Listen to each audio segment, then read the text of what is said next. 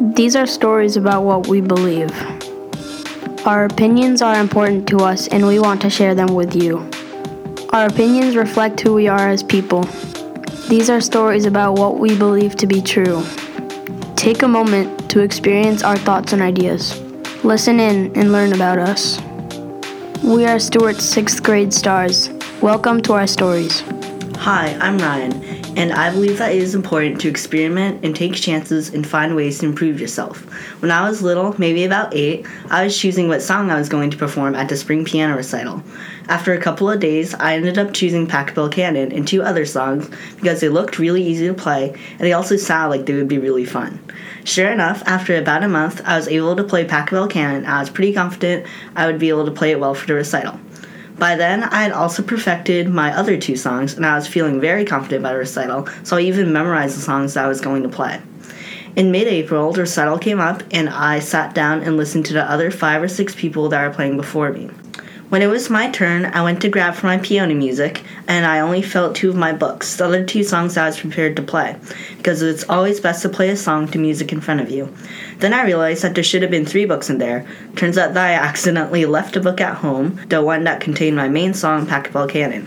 I couldn't just skip the song, and it was also my main song. That's when I realized I also memorized that song, and I wasn't in trouble at all. I walked up to the piano confidently and sat down. First, I played my other two songs, and both sounded great, at least to me.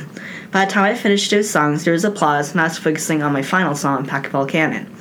I played that song from my head and apparently played it well because the overall song actually sounded really good.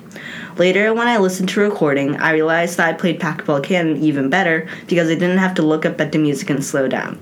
I got a lot of applause, and I was really happy because I didn't do anything wrong.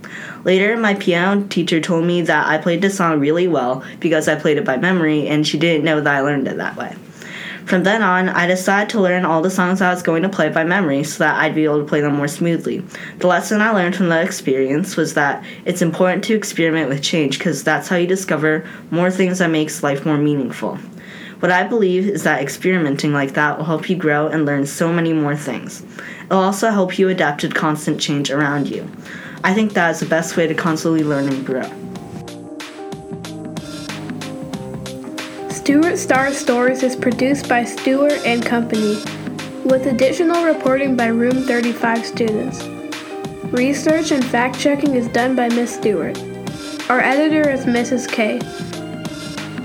Special thanks to our extended learning community for the opportunity to create this podcast. Stewart Star Stories is a Room 35 production coming to you from the beautiful hills and valleys of New England.